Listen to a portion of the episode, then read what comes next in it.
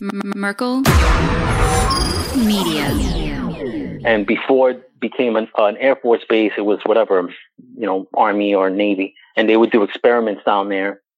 And supposedly the experiment went awry and they had to seal that room with people inside of it. This was all circulating around the base that a giant had been killed, but no one was supposed to talk about it.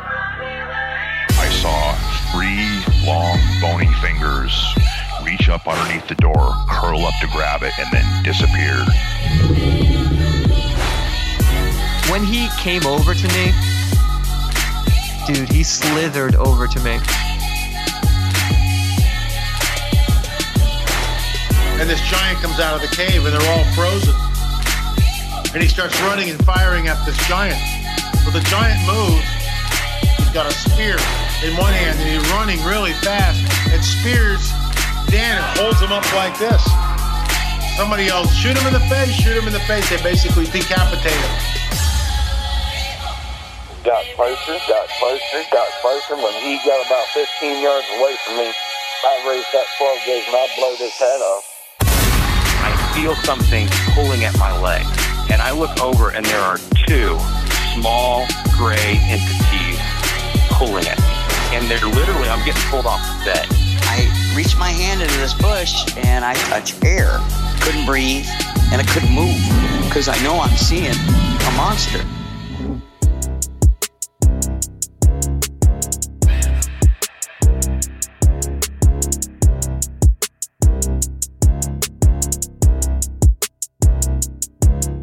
Yeah.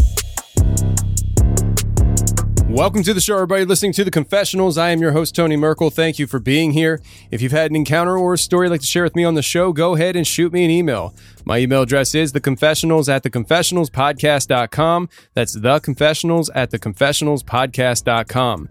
Or go to the website, theconfessionalspodcast.com. Hit the contact section. You can reach me that way as well. Either way works for me. Just get a hold of me. And if you want more on a weekly basis of the confessionals, go to theconfessionalspodcast.com, hit the join button, and become a member because every Thursday we drop a bonus show for members only on the website and the app. And there's instructions on how to get access to the app on the website for members. So go ahead and check that out if you're interested. The confessionals at theconfessionalspodcast.com.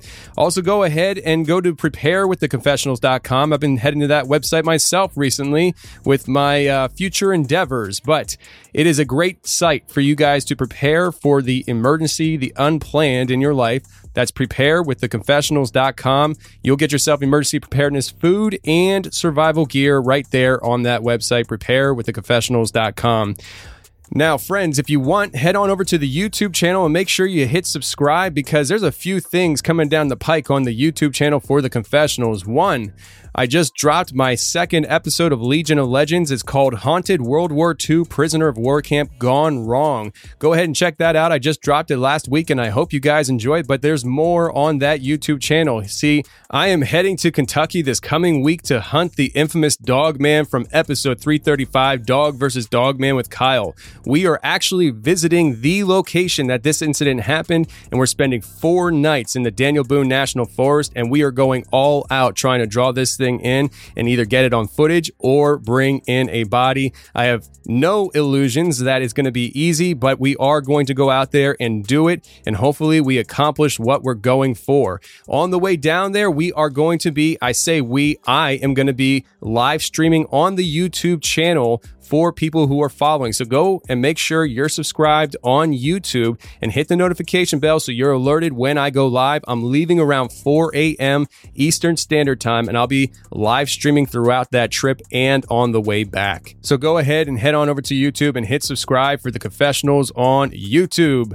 Now, friends, this week we have an overtime show with Chris. Now, this was an awesome time talking to Chris. This whole week is going to be focused on Chris. He is going to come on today and talk about Area 2, not Area 51, not S4, Area 2.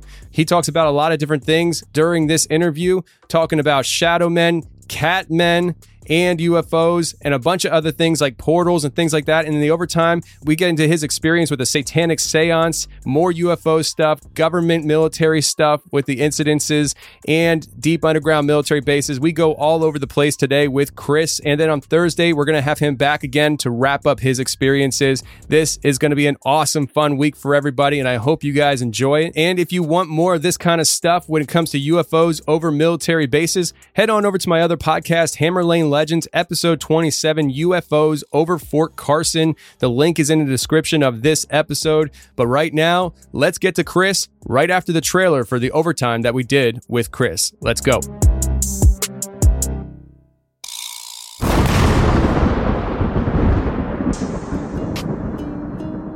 he, the individual that's working with uh, my friend's wife, tells her that he has a secret. So she's like, "What? What's the secret?" So he's like, "My uncle was a contractor uh, in Vegas, and he got a job to build some sort of containment, like a fence containment, like near Area 51." So Area 51 contracted him to do work. So he didn't necessarily work for Area 51. He wasn't a part of it. He didn't have any secret clearance or anything. He was allowed, from what I was told, to use certain facilities in Area 51. So he was allowed to go onto the property and go into like the chow hall and eat or use the restroom and things like that. But he wasn't allowed to talk to anybody there.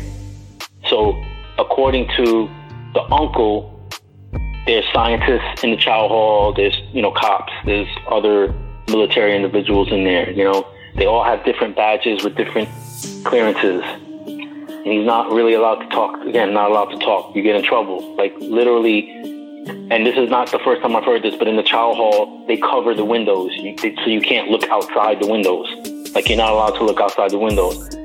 Some people speculate it's because they do tests of aerial vehicles and they don't want people to see them, you know.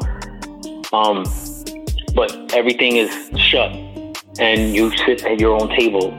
And the way they have the table set up, what I heard, is you sit away from people, so you don't sit like facing them. You always sit sit in a way where you're facing away, so you don't spark conversation. Um, and then in line, when you go to get whatever food or whatever, you're supposed to be a certain distance apart. But as you know, sometimes things get lax and things get overlooked. And apparently, he was in line with the scientist that was in front of him. And the scientist knew who he was and asked him, like, you're the one that built that containment unit. They called it a containment unit that's out, you know, whatever, wherever it was outside of Area 51. And he's like, didn't know what to do because he's not supposed to talk to anybody. So he kind of nodded his head, you know. And the scientist was like, "Do you know what that what that's for?" And the the the guy nodded no, and he's like, "Well," and he whispered to him, "We're doing uh, this genetic experiment, which is the hybrid thing I was talking about, where we take splice, they splice the DNA of two animals." And he pretty much told them that that's where they keep this thing, and that essentially they keep it in like this containment unit outside. They put animals in there and monitor the hunting pattern of this supposed hybrid type creature. All right, today we got Chris on the show. Chris, how you doing, man? I'm doing good, my brother. Um, it's an honor to be on your show, Tony. Thank you. Well, thanks for reaching out and stuff. I always like hearing from guys like you who spent time in the military and wants to share some experiences that you've had while serving. Uh, and that's what we're going to do today. And, you know, you have a lot of different things you want to talk about. Uh, you, in the email, you were really brief. You gave me a link to an article that was written about your story to read. And you said in the email, you just said, this is one of many incidents in my life. And in the, in the uh, subject line, you had said, too many to list UFOs, paranormal hybrid creatures. And uh, we talked about it and stuff for what I'd say about 30, 40 minutes here. And uh, I'm really excited about talking to you. I'm really excited about hearing your experiences told through uh, this show. And I know that people are going to enjoy it. So, what we're going to do is we're just going to start off on the, the military base where you had your first experience. And I'm going to have you just start there and feel free to zigzag and go back in time to you know other experience you might have had as a kid if you need to to help describe the situation or whatever the time is yours my friend go for it All right, my man. Um, so this is uh late '90s, uh, '98 to be exact. Uh, I joined the military uh probably like around late summer, probably like around June. Um, it was the Air Force, so uh, you know you have to go to basic training, and they send you to Lackland Air Force Base to do your training. Um, initially, uh, I was going to go in as what they call a nuke surety inspector, which means I would have kind of went to all the different bases that had a weapon storage area that had nukes or missiles, you know, any sort of like weapons. And I would be kind of like an inspector, make sure they're following protocols and all of that. So, you know, the government being the government, uh, they pulled a fast one on me and essentially they told me I wasn't qualified for that position. And the only position they had open was to be a cook or to be uh, what they call a security forces member. Um, and because I already had moved everything out of my house and, you know, pretty much we were staying with family and I was ready to, to join. I mean, my only option was to like, you know, not join until I can get that position or another position or just go for it. And so I decided just to go for it. And so I did uh, my basic training and my what they call tech school, which took about six weeks. Um, during that time, uh, the military was having issues with with members quitting or not doing their jobs. Morale was kind of down because they were sending troops that had families to places where they couldn't bring their families, i.e., you know, Middle East, because we were going through, we were having issues with, you know, the Middle East at the time.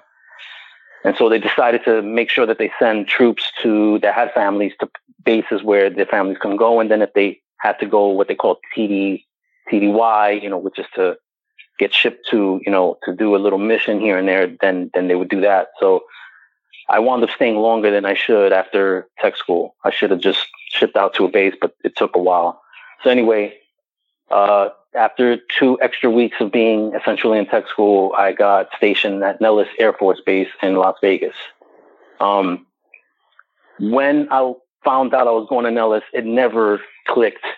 Las Vegas, Area 51, S4, you know, near Roswell, New Mexico. Like it never really clicked to me. I just, you know, was in the moment, you know, I, I about doing my job, getting my time done, my four years, and, and maybe staying longer if, if I wanted to, and then, you know, getting out. So, um, I wound up getting there like around September ish.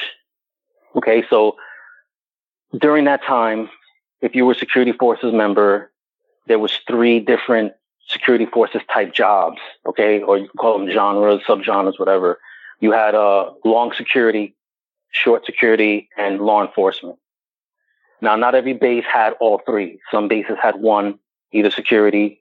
Some bases just had law enforcement. Some bases had both. But they were also trying to phase out uh, the sh- the short security and just condensing it into just security in general. And then I found out later on they wound up just condensing everything together, and you didn't have law enforcement or security. You just pretty much were a security forces member. But while I was going, they had those three, so I was considered a long security. Um, and Nellis has what they call a WSA, a weapon storage area. Okay. Um, it's outside of the main base, which is Nellis, and it's called Area 2. Okay. So people hear that, Area 2, you got Area 51. They don't understand the correlation. Like, what is it? But apparently, uh, I don't know if they did this on, in every state that had a uh, Air Force, but they broke Nevada down into certain areas and quadrants, starting from area one all the way to whatever uh, number. Um, area 51 happened to be the place where they sent out this pilot to kind of scour the desert for a place that they can build like this clandestine base, you know, that they denied for so many years until recently, you know, they came in. And when I mean recently, I think it was in the 90s when they finally came and admitted that it existed. But, you know, so that was the quadrant called Area 51. So I was in Area 2. Um, when I first started, I got the what they call the the shift, the crappy shift, which was the the nighttime shift initially, and then you know uh, there's constant change all the time. So I went from that to being a daytime shift, and you know you work uh, 12 hour shifts, and usually the schedule is like a combination of three days on, three days off, two days off, or it can be whatever combination. But in in a nutshell, you're working a lot, you know. Um, and I'm in the desert, you know, it's hot at certain times, and then at other times it's, it's super cold, you know. So this is like again late late in the year, uh, before the holidays, before Thanksgiving, and before uh, Christmas in eighty uh, '98. So I don't know how to really just. I don't want to go into too much detail. because Like I said, I know there's time constraints, but um, the weapon storage area is is pretty big. Like when you first get there, it, it's huge to you. Um, but after you get to know it, it's not as huge, but it's still big. I don't know the the mileage. Like I want to say it's probably five to six miles wide, and then deep, it's probably like seven, eight miles. If if you look, if you were to find the map of what Area Two looks like, um, it's kind of like the shape of New York City. Like it's kind of like a oblong cigar shape, sort of a, an area. Okay. Uh, when you when you get there, there's three fences surround the whole area. The weapon storage area is connected to munitions, which is kind of next door. But the main focal point is the area because of what it has, you know, which is nuclear weapons and other things. Um, the silos are above ground silos and they're camouflaged with grass growing on top of it so that if anything flies over, which there shouldn't be anything flying over, um, but just in case, you know, we were under attack, whatever, you couldn't really see where the weapon storage areas are. And it was, I, I can't tell you, probably like 12 to 20 uh, silos um, that were in this area.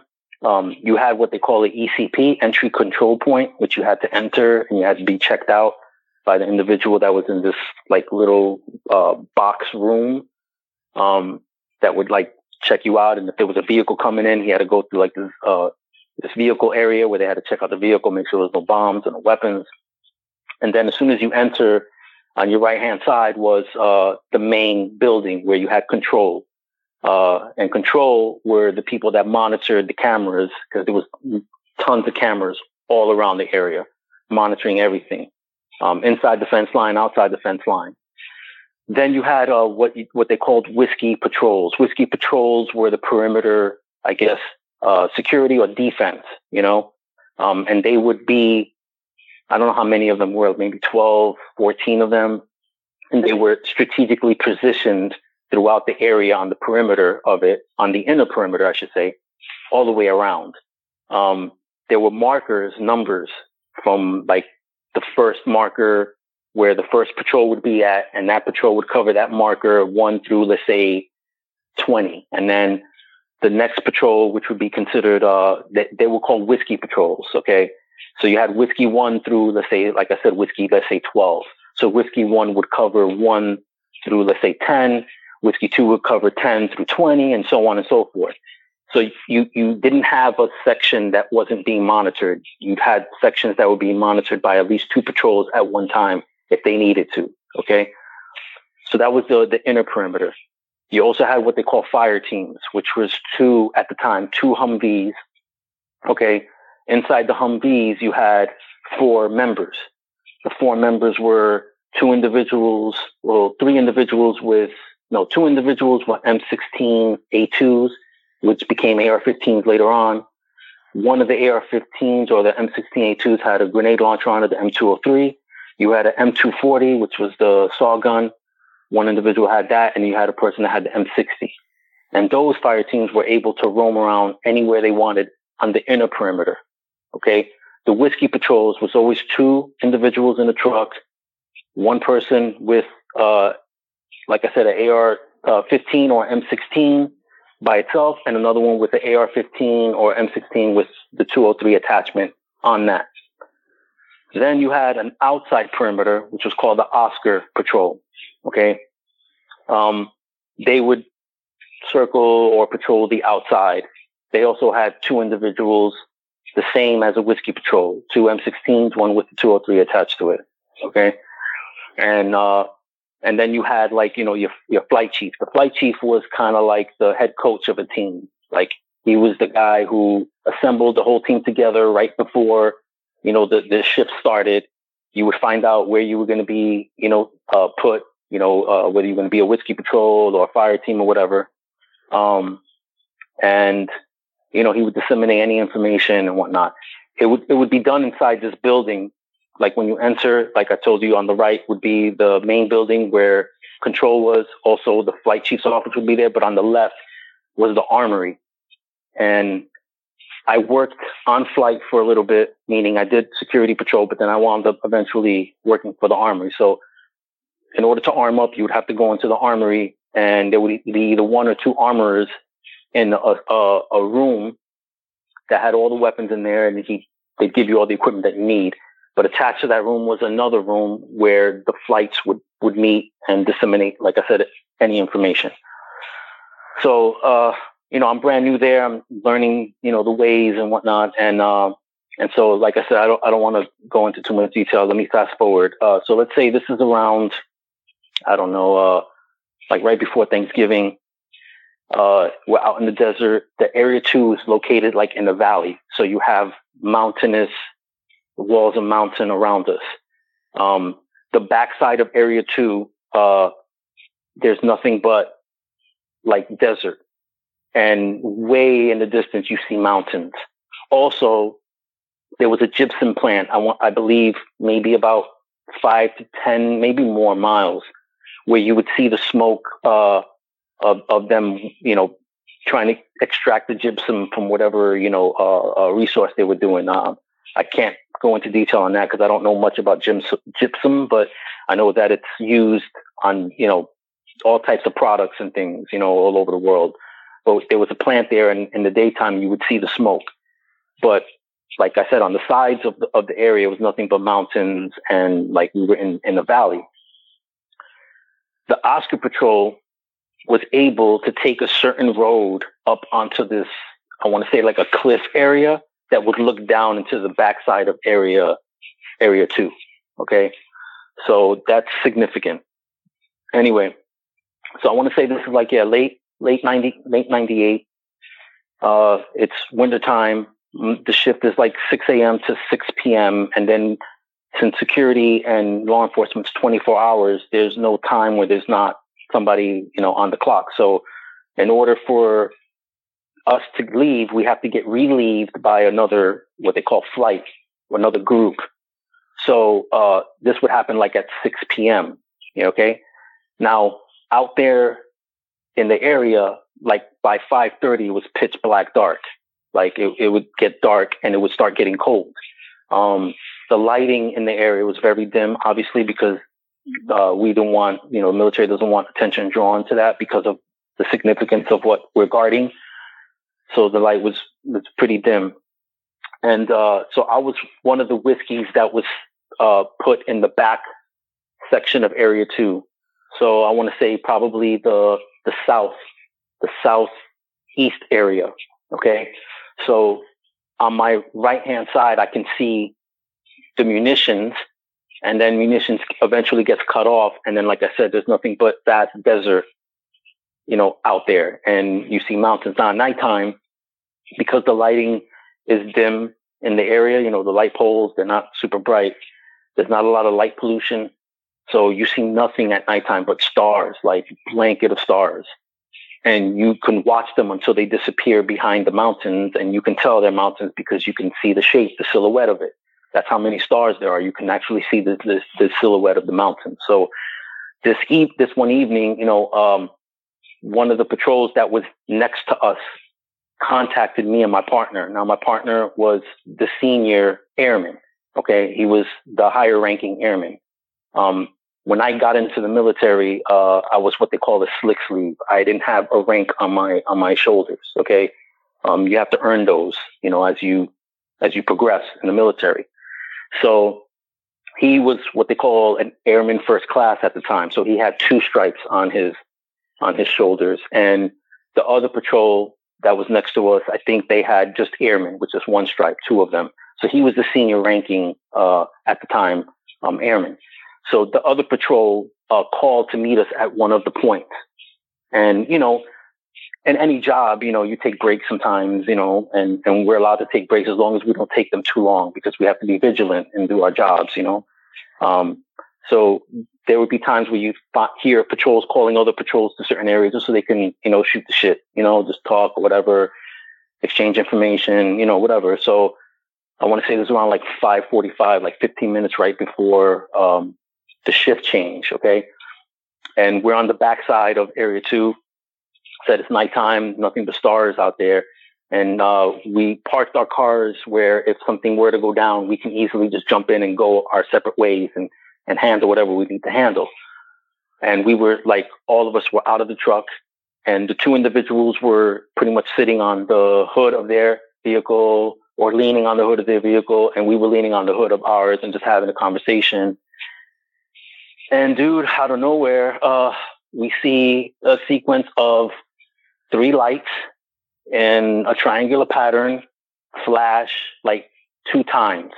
One at the apex one at the bottom left and one at the bottom right. And it happened twice. Now the light was like super bright. I'm talking, it, it made the, the area we were in almost like if it was daytime. Okay. And the, the, the whole, the whole experience lasted like probably three, four seconds, but we all stood there not talking for about a minute or so just staring in that area. Now, I wasn't able to talk to these other individuals in detail about what just happened because it happened and we were like stunned and nobody was saying anything, but it was weird. It, it was almost like if I can read their minds and they could read mine and we were all saying in our minds, like, what the fuck just happened? Like, what did we just see? You know? And it wasn't until, like I said, about a minute or so later that one of the other troops that was like at the end, you know, um, like whispered or, or said under his breath, should we call this in? So the individual that I was with, the airman I was with, he's a senior guy. He said, yeah, we have to. So he wound up calling it in. So he called it into control, which I said they monitor the cameras all around the area. So he called it in. And at first they asked to repeat because they didn't really understand what we were saying. Um, so he repeated himself. Yeah, there was a series of lights out here, bright lights out here and, and behind, you know, whatever marker we were at, you know, in the desert. And right away, the, the flight chief, like I said, he's like the head coach. He gets over the radio and he says, don't move. I'll be right there. So right away, from what I heard, they shut the shift change down, which they never do. Um, the the other flight that was already like armed up, ready to go and take our place, they were not allowed to get in vehicles or do any of that stuff. Everything got shut down. So uh, the flight chief came out to see us first. Said, "Where did you see these things, these lights or whatever?" We pointed in the direction. He assembled a team, which included the Oscar Patrol, which was the outer perimeter patrol, and himself with, you know, uh, an officer that was also there, um, to go out there and check things out. It took about a half hour to 45 minutes before, you know, they started, they initiated the, the, the, the shift change. Okay. Now they told us you're going to get you, you you're going to get your replacements, but we don't want you leaving. You got to go to the flight chief's office right right after you uh, disarm and you turn your stuff in. So I mean, I know i am new. Uh, I'm I'm shitting bricks, man. I I just started. You know what I mean? And I don't know how they handle things like this. You know, and I'm thinking to myself, man, I I, I wish I would have told this guy not to say anything, and we just could have kept it to ourselves. But you know what happened? So um, we did the shift change and and so we, all four of us, we're in the flight chief's, like, not office, but we're in the room outside of his office. And we're told to fill out statements, you know, of what happened. So we're each filling out a statement and, uh, he calls each one one by one, uh, to tell their account. So I wound up going in there telling him my account and then he had us go right back outside and, and finish the statement. So we finished the statement and then he called all four of us back in there and he told us this never happened. Um, you're not to talk of it. Uh, you know, during duty, off duty, for sure not online with anybody because nothing happened. Today was just a regular day. you know, your your vehicle stalled, and that's why you're coming home late. You can't tell your family or anything, you know. So you can, you can't say anything. So from what I understood, the statements that we filled out were supposed to go to OSI. I mean, because it's serious, you know, something serious went down. You know, you have What's- somebody what's or O- something. What's OSI? Office of Special Investigation. So Okay. OSI is essentially the FBI of, of the military, particularly the Air Force. Like there's rumor that the FBI came out from the OSI. Like the FBI was, was spawned from, uh, the OSI, but I could be wrong. I'm pretty sure you might have somebody contact you and tell you if I'm right or wrong, but that's what I've heard. Okay. So uh, when when you have stuff sent to OSI, it's a, it's a big deal. You know, it uh, chances are they're going to contact you, and you're probably going to get like the same thing, like this never happened, sort of stuff, and and threatened, uh, most likely. You know what I mean? Because you're talking about, you know, it's a sensitive sensitive area. You know, um, so that happened, but let me go back a little bit because like I said, I, I never was able to talk to uh, the other three individuals. One of them became like friends with friends of mine while I was there in the military, but I lost contact with him. And, I, and obviously, I won't give out any names or anything because out of respect, I won't do that. But I like we never talked about it, even when we hung out years after. We never even talked about, it, never even brought it up. But I remember after the lights did their little sequence and they were kind of uh, let me describe the lights. They were amber when they were dimming, and they were white when they were like at its height of its uh you know uh I don't know what you call it the light you know the and I mean like I said it was like you know almost like daytime, and there was three of them, but I, I couldn't see a definitive object. Okay, I couldn't see a definitive shape, but I did notice that there were stars that were blocked by something. There was a, a mass, like a dark mass that was blocking the stars out. And I couldn't, and I, I, I think maybe I was trying to look for a shape. Um, but I did not see any definitive shape. I couldn't tell you that the lights were in a triangle formation, but I can't tell you definitively that it was affixed to a triangular object. It could have been square, circular, cigar shape.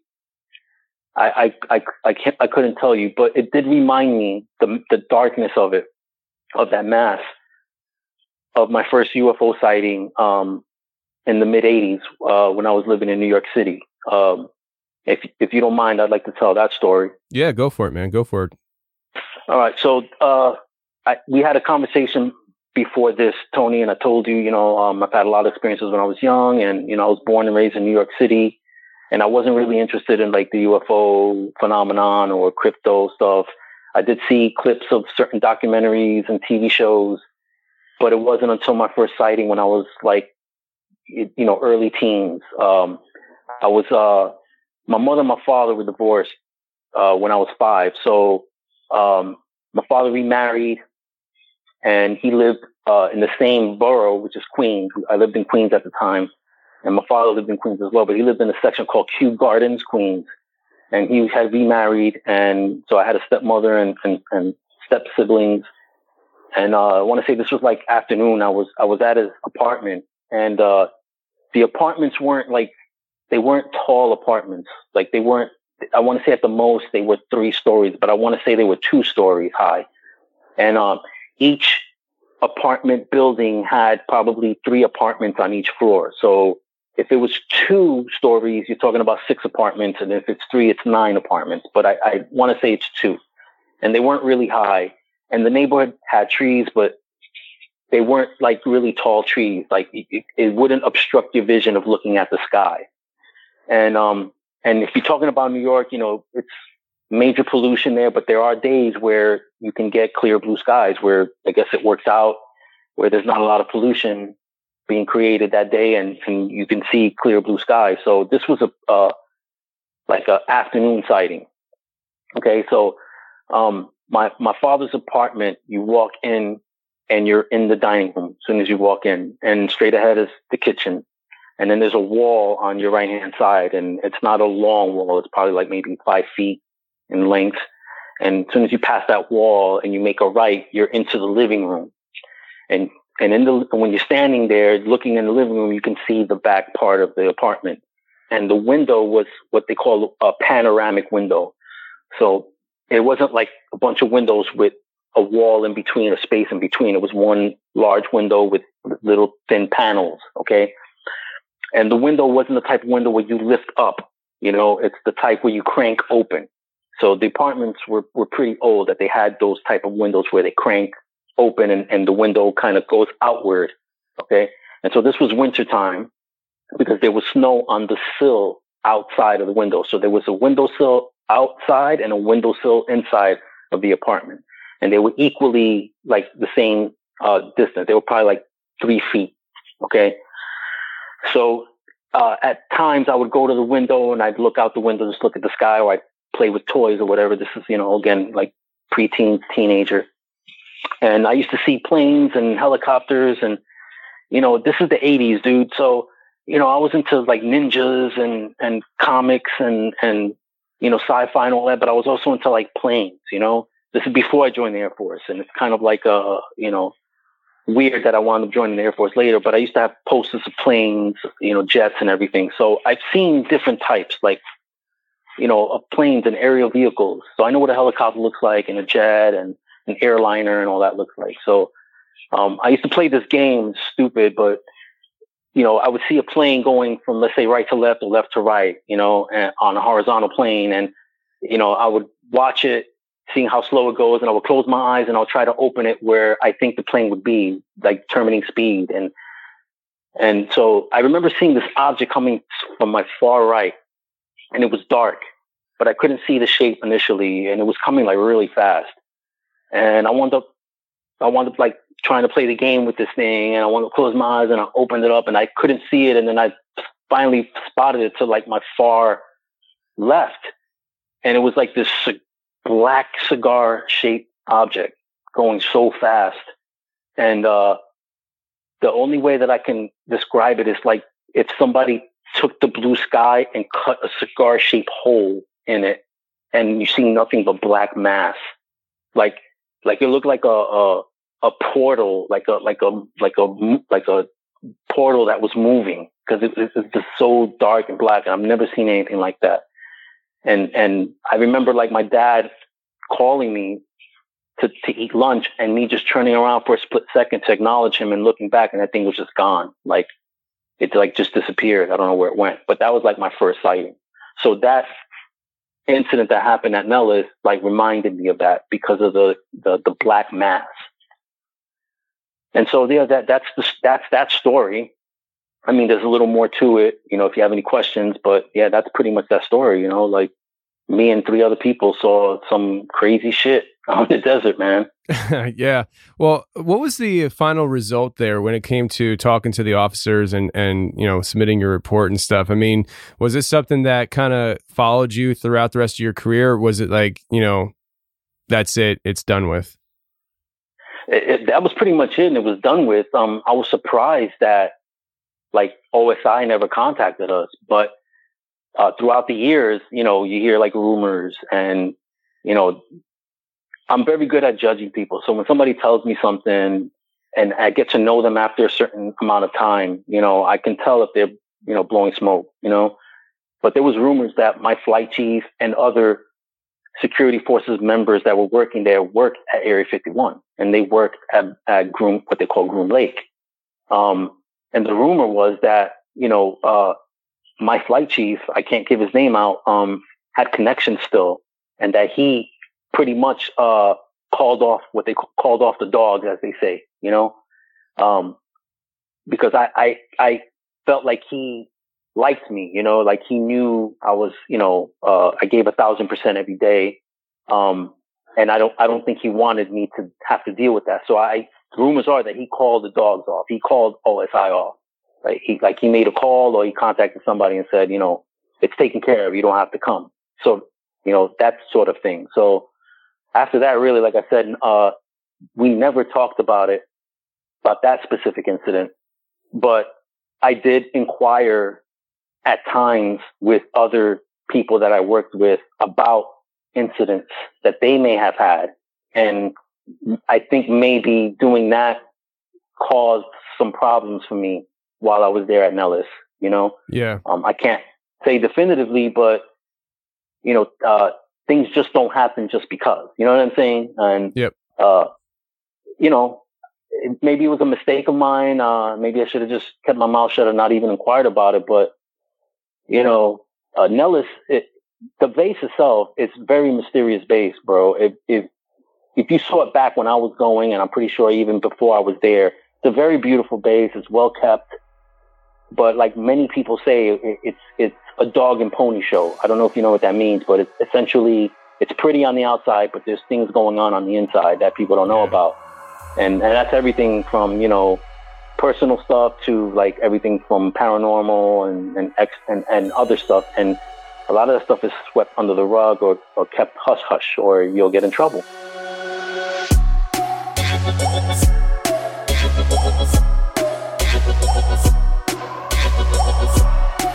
All right, let's talk about a sponsor for today's show, which is HelloFresh. And every time I do one of these things, I start craving the food, and I'm begging my wife to make HelloFresh that night because it is delicious. I love it, and I get hungry talking about it. Listen, friends, HelloFresh is going to help you save time when it matters with the meal planning, the shopping, and all the chopping.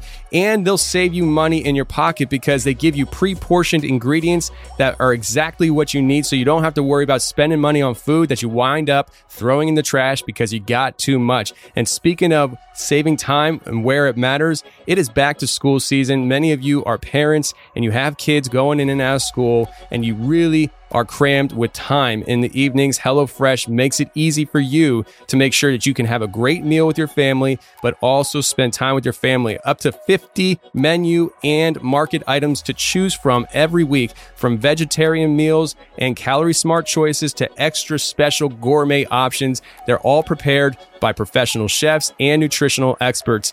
Go to HelloFresh.com slash confessionals14 and use code confessionals14 for up to 14 free meals, including free shipping. That's HelloFresh.com slash confessionals14.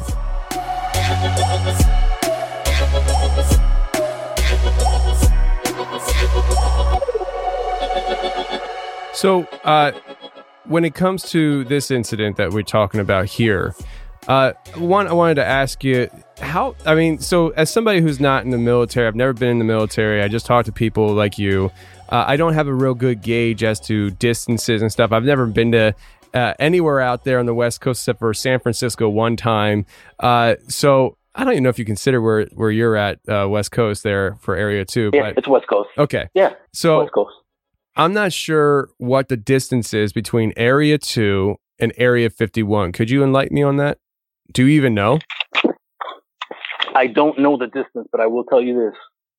And this is where I told you, man, things get kind of get a little crazy sometimes. You know, um, there we have a flight line out there that's between Nellis Air Force Base and Area Two. That's a flight line, and that road that the flight line is on leads to Area Two.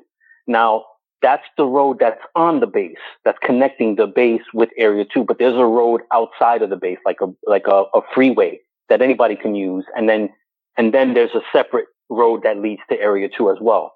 So you can enter Area Two from only two ways, really. It's either through uh, the the road that's on the base that connects the base, or the road that's off the base that's available to anyone, right?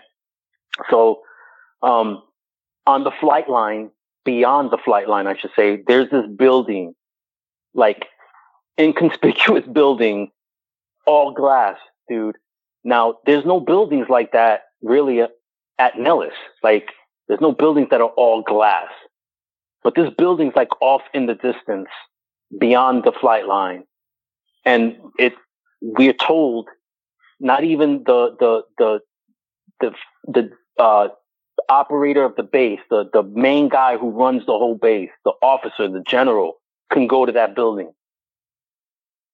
Like he doesn't know what's going on in that building. Nobody knows what's going on in that building. You're not allowed to go into that building. Okay. Now, if you took binoculars while you were working on the flight line, and I've done that before, this is years later, took binoculars and you look at that building, there's not a lot of cars parked there. and you don't see a lot of traffic coming in and out. But you do see men with black suits and black sunglasses going in and out of that building. And you don't see that on the main base. And obviously you don't see that in, in area two.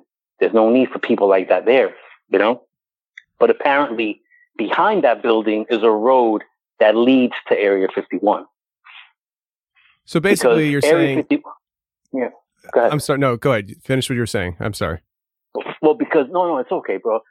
D- Area 51 and S4 or whatever is considered part of the Nellis range. It's all Nellis. People don't, a lot of people don't know that. I mean, people that follow you, that are into ufology will, will know that. But if you, like the individual that I contacted, you read the story. His name is Robert Hastings. Um, awesome individual.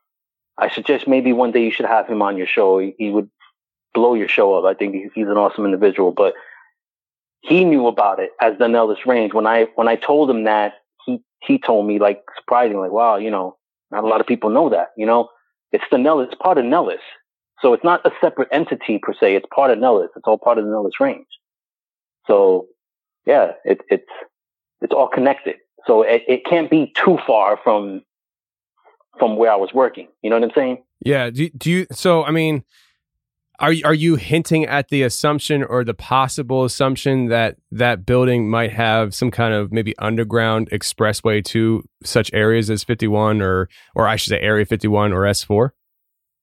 I, I did not hear anything along those lines, even though it wouldn't surprise me. But again, I told you, dude, I deal with definitives and I can't definitively tell you that. All I could tell you is that the rumor was that there was a mountain that was next to area two that supposedly is hollowed out and there's things going on in there.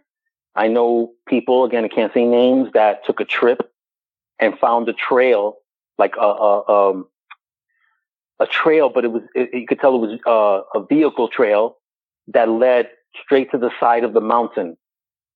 Like, and, and it, it led right up to the side of the mountain. Like, why would, why would there be a road that leads to straight to the side of a mountain and there's nothing there? You know what I'm saying? So Yeah. there's, you know, you, you could, you, you let your imagination play around, but, you know, like, if you have anybody that's worked at Nellis around that time that I worked there or before I worked there, they'll tell you it's, it's very mysterious place and it's got energy, a lot of energy, uh, positive and, and negative, but it's got a lot of energy, a lot of things go on there. You know that that road or that that trail that leads to the mountain and kind of just from what you described, it sounds like it, it just stops. Uh, I've heard of I've heard of these mountains out there, and some people say they have witnessed them actually open up. Uh, do you think that's a possibility? I mean, I know it's speculation, but do you think it's a possibility? No, no, I, that, that's, I'm glad you said that. I'm glad you said that. I didn't want to say it first. I'm glad you said that. oh, I'll say anything, bro. I'll say anything. So no, and I appreciate it, but that's the thing though. It's like, no, the people that are going to listen to this don't know me, you know? So I can, if I said it first and then you said it, you know, it could come off as like, oh, you know, you're, you're piggybacking off of what I said. No, Yeah. I'm glad you said it first because you've heard it. That means somebody else is talking about it. But yeah, they, it, the person that went to that side of the mountain could have sworn that that side of the mountain looked like a door. that, that the part, that where the road ends, it looks like there's cracks that could be like a door that opens up and, and you go in there, you know? yeah, And supposedly that's what S4 is supposed to be. If you, if you follow Bob Lazar's story and not only his, because, you know, he's the highlight of a lot of those stories of what went on in Area 51, but there's others that have come out that don't get the spotlight like he does that have said the exact same things that he has said. And that's that S4 looks, it's built into the side of a mountain and there's entrances that you don't see. Yep, uh, I've I've heard very similar things. Uh, I've I've had people tell me that they did see them. I, I forget who this was. I I don't want to say it was this certain show because I don't remember if I talked to this person off air or on air.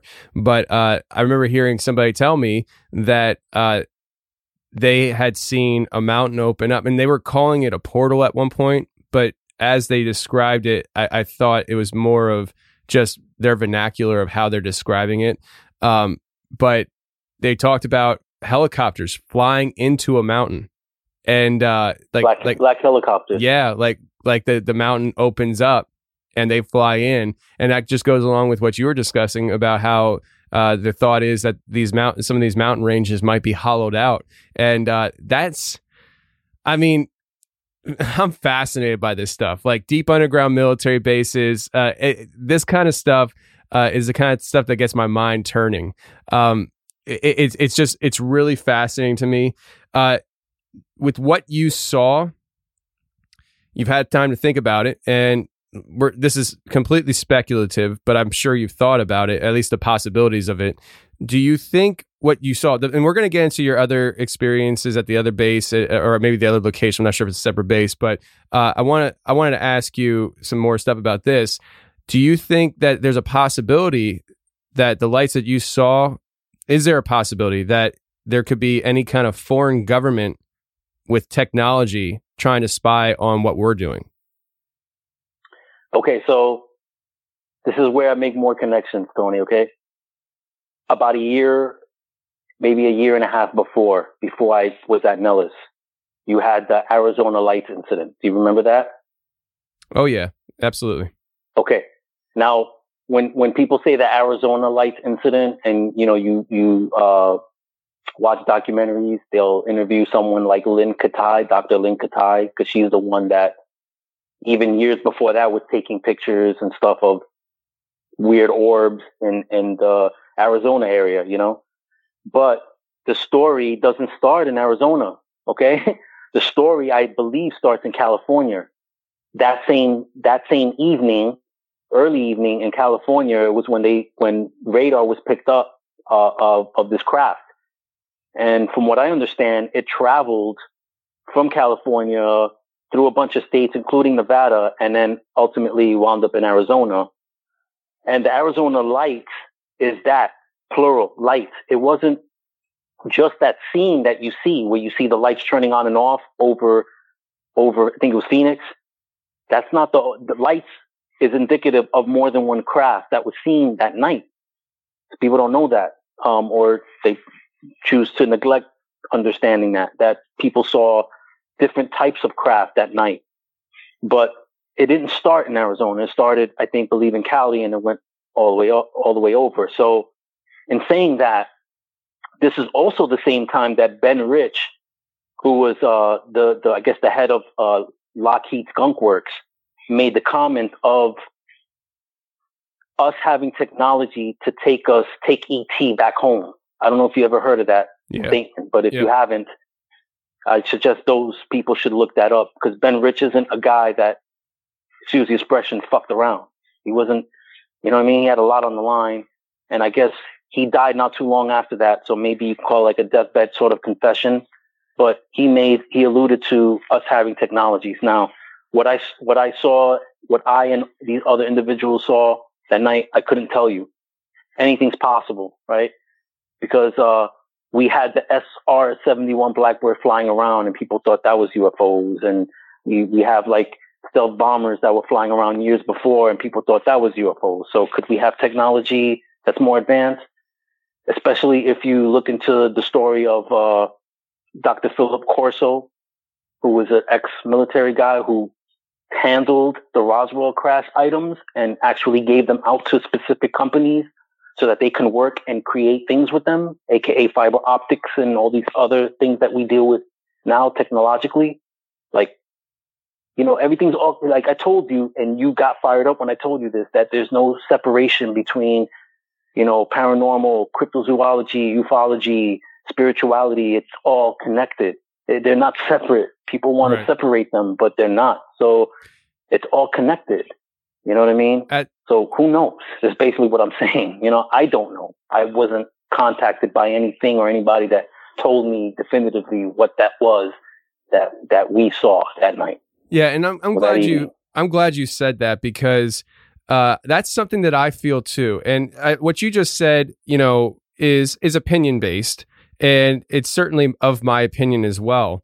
Uh, I feel like these things that we deal with on this show and the paranormal, it, it, like that's why I, when I say I have a paranormal podcast, it encompasses in my mind eh, all this stuff because at certain points, like you have individual stories, and those individual stories are very singular from the perspective of the person sharing it. But what we do with the show and what I hope people are gaining from it is that you're able to connect dots from people's stories where you hear something that's a cryptid story with Bigfoot, Dogman, or something, and you, you hear their their perspective, you hear what they said and what they experienced in that situation, but they'll give details that tend to bleed into other topics and you're like well i heard i heard this description of this bigfoot characteristic of this story described elsewhere. Maybe it was in a, a, UFO story, or sometimes you hear people talk about the UFO sightings uh, followed by Bigfoot sightings, sync, like within within moments. And as I look into things and as I hear people's stories, even down to the spiritual side of things, when you talk about uh, the, the the the hierarchies within government, and uh, I hate to even say government because that, that that's too lower level for me. Um, the the the, the bigger than government, dude. way bigger, way bigger, but way bigger. But like the, the the the those who actually run the world right now, you think you have separate governments? That's cute, but uh, the those who run the world the the satanic element of it. And I'm not talking about this, the softball stuff where where guys, you know, they, are Satanists, but it's more they're just they're atheists and it's more of a rebellious nature and stuff. I understand that. What I'm talking about is those who truly believe these dark arts and they practice them that stuff bleeds into other people's experiences, whether it's directly connected as far as like they experience the black arts, or they say a, a characteristics of, of an experience that bleeds into somebody else who said something similar when it came to Bigfoot. And that's why I'm really glad you said what you said because it it really in my mind I'm like there's a lot to this and I think that they, these these topics and categories overlap a whole lot. A lot more than people are comfortable with probably. Well, you have to understand, uh, Tony, that right now, as you and I speak, there's somebody in this world that's coming up with a plan to do something extremely horrible. And it's not, it's right now as you, was, I, you and I speaking. And yesterday, while you were doing something and I was doing something, again, somebody was thinking of some, doing something completely off. Because we can't be everywhere at one time. We don't know what's going on 24 7 everywhere. We can only control within our circle. So you know, there it's not just like you said, it's cute to think that there's one government controlling things. No, man, screw that. There's a cabal, if you want to call it. I hate using the generic names like New World Order, Illuminati, blah, blah, blah. But there's a group of people. I don't know how big they are, but they have a lot of power and influence. And they're the ones playing chess. And we're the pawns. Yeah, you know what I mean. And the pawns die first. So yes, that's they're the first to freaking go that's why I'm, I'm such a pessimistic person. People like uh, when I when I get ragey on things and stuff. You know, I'm like I'm not the person. Tony, I, I don't want to tell you. I don't want to tell you how to think, but don't be pessimistic, bro. You know, because each one of us has the power to change things in our own lives, and then that energy connects with other energies, connects with other energies, connects with other other energies. We just got to get things on the right track. You know, like I understand how you feel because I felt that way for many years, dude. I'm going to be 48 in August. I grew up in an abusive household, dude. Like my abuse lasted 30 years, bro. It wasn't until like my late 40s that I finally broke that abuse. Like I should be on that level of pessimism and all that, bro. Like don't feel that way. Like you got a family. That that's who you gotta do your shit for, bro. You know what I mean? You gotta fight oh, for that. yeah. No, bro. I, and I, you always gotta think, hey, I'm to win. You know what I mean? And, but you're not to do it alone. It's to take a lot of people and you just got to keep pushing the message, man.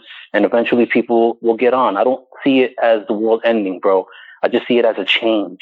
No, I, and I, I, not an ending. I'm, I'm totally, I'm totally in that mindset. I, I just think that, uh, the way things are right now, the way, the way society is, culture is divided, uh, if things were to continue down this path, I don't have much hope. But that's why I do what I do. I, I, I, obviously I'm very active on a lot of different things, and I have different platforms where I speak speak out of thing, on things, and and that's why because somebody somebody yeah. has to somebody ha- has to put their neck on the line and start speaking out and uh, hopefully rally the troops up and people start doing it. You know, they they get the the stir in their stomach to start doing it on their own individual level with the people in their lives, and that's how we affect change from the ground up. We have to change the culture and the mindset from the individual level, and then push forward.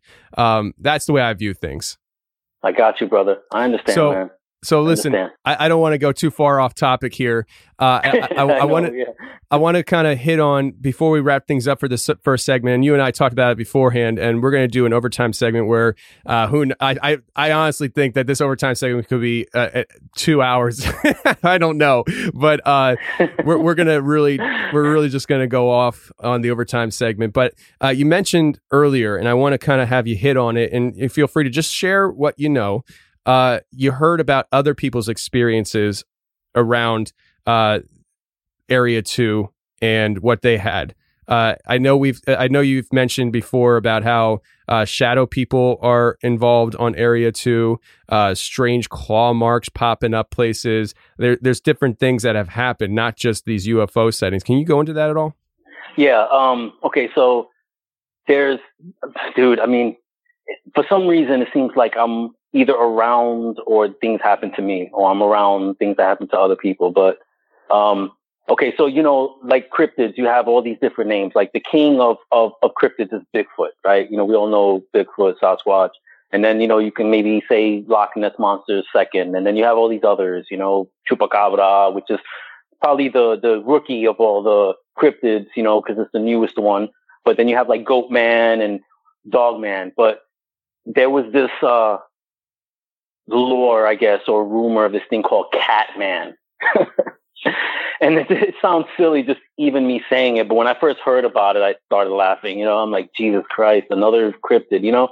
But I understand, you know, people have their way of describing things that they see. You know, like I can't, you know, diss someone because they describe it a certain way, you know, what they see. You got to listen to what they have to say. But okay, so Nellis, uh, particularly Area 2, but Nellis in itself wasn't always an Air Force base. I heard in the past it was, I think, a Marine base and I think a Navy base, or it could be an Army base and a Navy base. I don't know. Uh, supposedly there was training that was done there. And like I said, you have mountains on the sides and at times it can get really cold. And I heard a rumor of, uh, a training session that was done where these individuals were set out into the mountain and they wound up freezing to death out there. They wound up dying. So you have that, you have that aspect of it, and you could sometimes see the ghosts of those people. Um, also, in Area 2, below the main building that I told you about, there's this little section where people would put supplies. It's like a, I don't know what you would call it. it. It's got like a huge metal door. I don't know why it has a metal door, but it has like this huge metal door and you go in and you could pull supplies out of there. And they had like this this I call uh, uh, like a mannequin dummy thing that they would use because we would do these things called exercises, you know, and these exercises are like training scenarios in case somebody attacked the area, what we would do and how we should act and the things, you know, all this and that. So we would do at least one every every time we were on shift, at least one. Very rare we didn't do one. Especially the our flight chief, he was gun ho and sometimes would do two of those. And I'm talking, you're running in the hot desert with tons of equipment on, sweating your balls off, even at nighttime, because, and, and you had to be on point. If not, the critique was like crazy. You know what I mean? So that one room where all the supplies was, like, I remember being sent down there to get something and just the energy, as soon as you open up that metal door, it just hits you. It's like thick negative energy. So I remember one time going in there to grab this dummy because we are going to do an exercise, and this is in the daytime. You know what I mean? Um, probably afternoon. And I go in there, and I have this weird sense that something is looking at looking at me, like something's watching me. I don't I don't know what it is. And the room is not like super huge. I want to say it's probably, you know, 10 feet by 15 feet. It's not super huge. It's got a lot of stuff in there. But I, I wound up scaring the shit out of myself because I'm it's dark in there. There's no light in there, and I shine the flashlight and I see this pair of feet, but it's the dummy. Okay, so I scare the crap out of myself. So I grab this dummy and I'm cursing myself, this stupid dummy. I don't know why I got to even carry this thing. But as I'm leaving, something tells me to turn around, and I turn around. And It's like this black form, just like there. Uh, and I'm adjusting my eyes, and I'm thinking maybe it's something else, you know, a prop or something. And it starts to move like towards me, and I just like get the hell out of there, close the door. So I I didn't want to say anything to my flight chief because you know I'm, I'm you know this is after that one incident. I'm I'm not trying to get in trouble even any worse, you know. So I didn't say anything to him, but I mentioned it to another person that was there, another like uh, airman, you know, somebody on my level about it, and he had been there for years, and he said, yeah, supposedly that room behind that room, uh, behind the wall of that room, there's an elevator supposedly that goes down to an underground facility.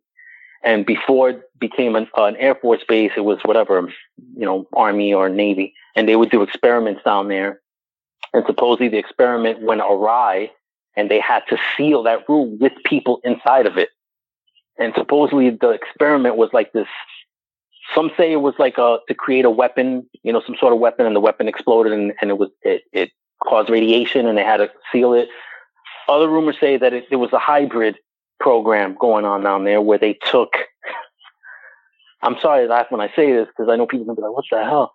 But supposedly they took the DNA of animals and they mixed it with other DNA of animals to create like this cre- this weapon creature, this creature weapon. Now people can laugh at that, but again, I go to history. Supposedly, Hitler wanted to create an army of super apes. I don't know if you know about that. Yep. Okay. Okay. So you know about that. People who follow this sort of stuff will know about that. So it's not out of the question because it's it's happened before. Plus, you have to think of science. You know, they they've been able to grow parts of humans on animals, right? Like they grow an ear on an, on a on a on a mouse and stuff like that. So there's there's science being done into into manipulating DNA and all that. So it's not out of the question. So supposedly they created this hybrid creature or creatures, I should say, that wound up escaping.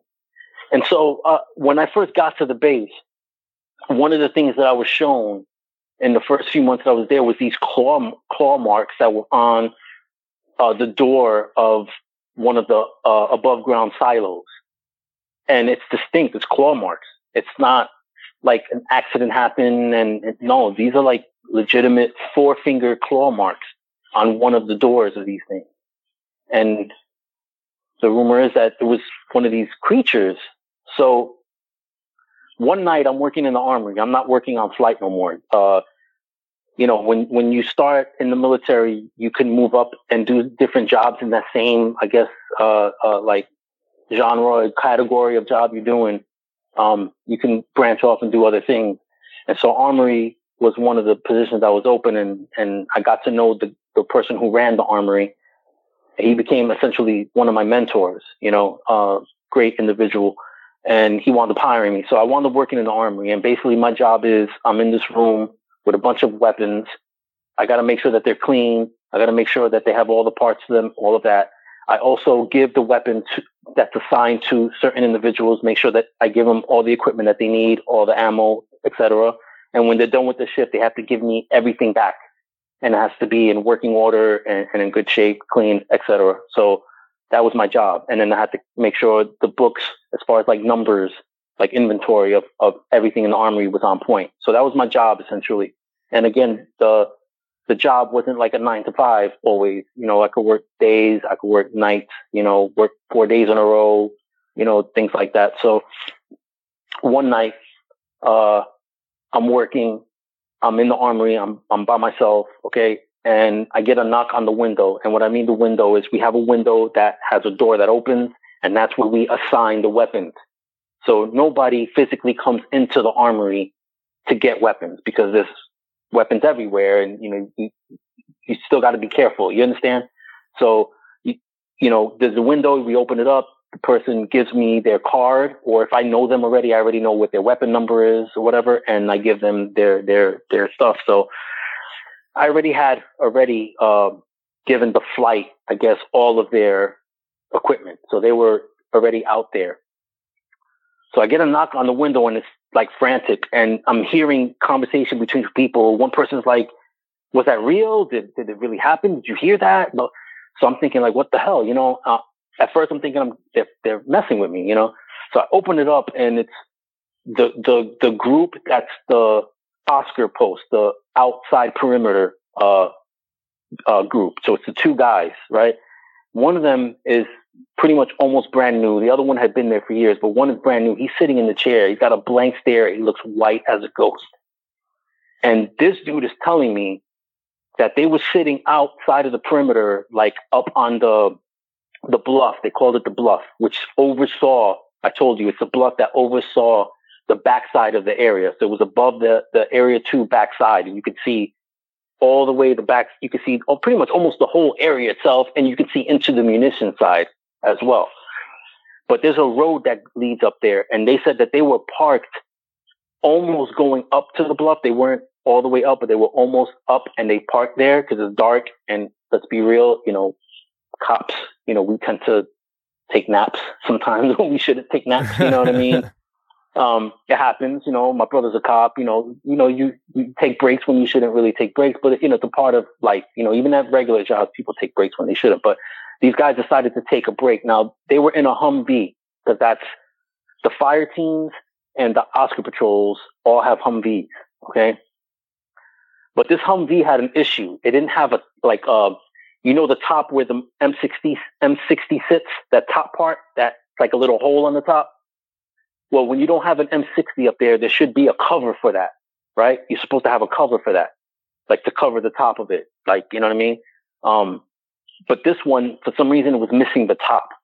And I guess there was a, a they were going to get a new Humvee eventually. It was in the works with a top on it because I guess maybe the top broke. And so these guys are driving around essentially with, you know, a rooftop, you know, but not, you know, not supposed to be that way. So they're sitting and it's around maybe one, two in the morning, and they hear a roar, like a screech slash roar that shook the Humvee. Okay. And they did not want to get out of the vehicle with, they just took off. They almost, they told me they almost drove off of the bluff because they only had one way to go. Cause I mean, when you drive up the road to drive up to the bluff, it's very narrow. So once you get up to the top, there's enough space for you to do a U-turn and come back down. So they drove up to do the U-turn, but like, they were so scared that whoever was driving said they almost drove off the bluff, which would have been a disaster. Like they would have died. They did a U-turn and then they sped all the way down and they didn't see anything, but scared the shit out of them. And so they claimed that that was the cat man, you know? Um, So that's one of the stories, right? Jeez. Of the craziness that went there, you know, like this weird, and I'm telling you, dude, like, uh, beyond area two, there's nothing but vast deserts. There's mountains with little trails that lead to different parts. And then there's this really weird section that I, I don't even want to use the term alien, but it looks alien. It's got like the, the there's this part of, of, of this area back there that the sides of the mountain has like these catacomb looking section to it. Like these little like mini caves, one on top of each other. Like I don't even know how to describe it. It's like a, a it's like a hive, like a like a like a beehive. It's it's so weird looking, but it's things like that, like that's so creepy out there that at nighttime you just don't want to really be out there, you know. Um, I've been Oscar Patrol before when I was on flight, and I hated it. Like even during the day, I hated it because it was just so creepy. Because you know, you, you find a spot to hang out and, and you're at the mercy of whatever can creep up on you. You know what I mean? And, yeah. you know, you know, you have your radio and you have a weapon. Yeah, that's great. But I mean, if you don't know something coming at you, you know, and you panic, you're in trouble. You know what I'm saying? Even if it's not like paranormal or a creature, even if it's like a, uh, an enemy, you know, like a terrorist or something, you know, you, are you're at their mercy, you know? So, yeah. uh, so that's one. So, and uh, I was there for that. Yeah, go ahead, go ahead. What you're saying is with the alien way it looks like it's alien, maybe it's where they filmed the uh the Mars landings. You know, so I'm just kidding though. I'm just kidding. Uh, I Bro, know, I mean, who knows? Who I knows, mean, right? So I, I know there's there's a lot of thought about that, but um, I, I did hear about the the idea of you know design cryptids, you know, like taking two di- two different animals and and creating a, a hybrid creature uh, done by our our military for weaponization. And uh, I've heard instances of them releasing them out into the desert where they're at, and they have these some kind of devices on them where I, I don't know if I don't know how it works. They track them. They they track them, but they can also call them back. Yeah. So like they release them out at night, and then when when it's time to come back, whatever this device is, it brings them back. Whether it's uh, Right. they have like I I- I don't know. I don't know how it works and how that all would work, but I've heard about that. Um, now I'll tell you what, man. I, this was a fascinating first half of the conversation. I'm really looking forward to getting into it on the overtime, where uh, we're going to talk more about this stuff. We're also going to talk about uh, your your experience over at Creech Air Force Base and uh, more UFO stuff, where you see uh, something shoot a beam at the mountain and what the mountain did. I found very fascinating. Uh, but we're going to get to it in the overtime segment. So uh, if you're a member, head on over there. It's already published, and we'll see you over there.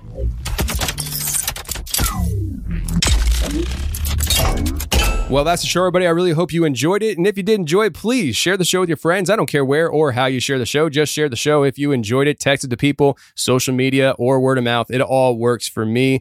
Thank you very much. And also a reminder, check out the YouTube channel. We have that new show for Legion of Legends out available right now on the Confessionals YouTube channel. It's called Haunted World War II Prisoner of War Camp Gone Wrong. And also make sure you hit that subscribe button and the alert button so that you're alerted when I go live on my trip to Kentucky to hunt the dog man. All right, guys, thanks for being here. I really do appreciate it. And if you guys want to mail the confessionals anything that you'd like, go ahead and mail it to us at Suite 361, 88 Glocker Way, Pottstown, PA 19465. That's 88 Glocker Way, Pottstown, PA 19465. And that is Suite 361. All right, friends, until next week, stay safe, take care, and remember the truth will set you free, but first it'll piss you off. Bye. he, the individual that's working with uh, my friend's wife, tells her that he has a secret. So she's like, "What? What's the secret?" So he's like, "My uncle was a contractor uh, in Vegas, and he got a job to build some sort of containment, like a fence containment, like near Area 51." So Area 51 contracted him to do work. So he didn't necessarily work for Area 51. He wasn't a part of it. He didn't have any secret clearance or anything. He was allowed, from what I was told, to use certain facilities in Area 51. So he was allowed to go onto the property and go into like the chow hall and eat or use the restroom and things like that. But he wasn't allowed to talk to anybody there. So according to the uncle, there's scientists in the chow hall. There's you know cops. There's other military individuals in there. You know they all have different badges with different clearances, and he's not really allowed to talk. Again, not allowed to talk. You get in trouble. Like literally. And this is not the first time I've heard this, but in the chow hall, they cover the windows you, they, so you can't look outside the windows.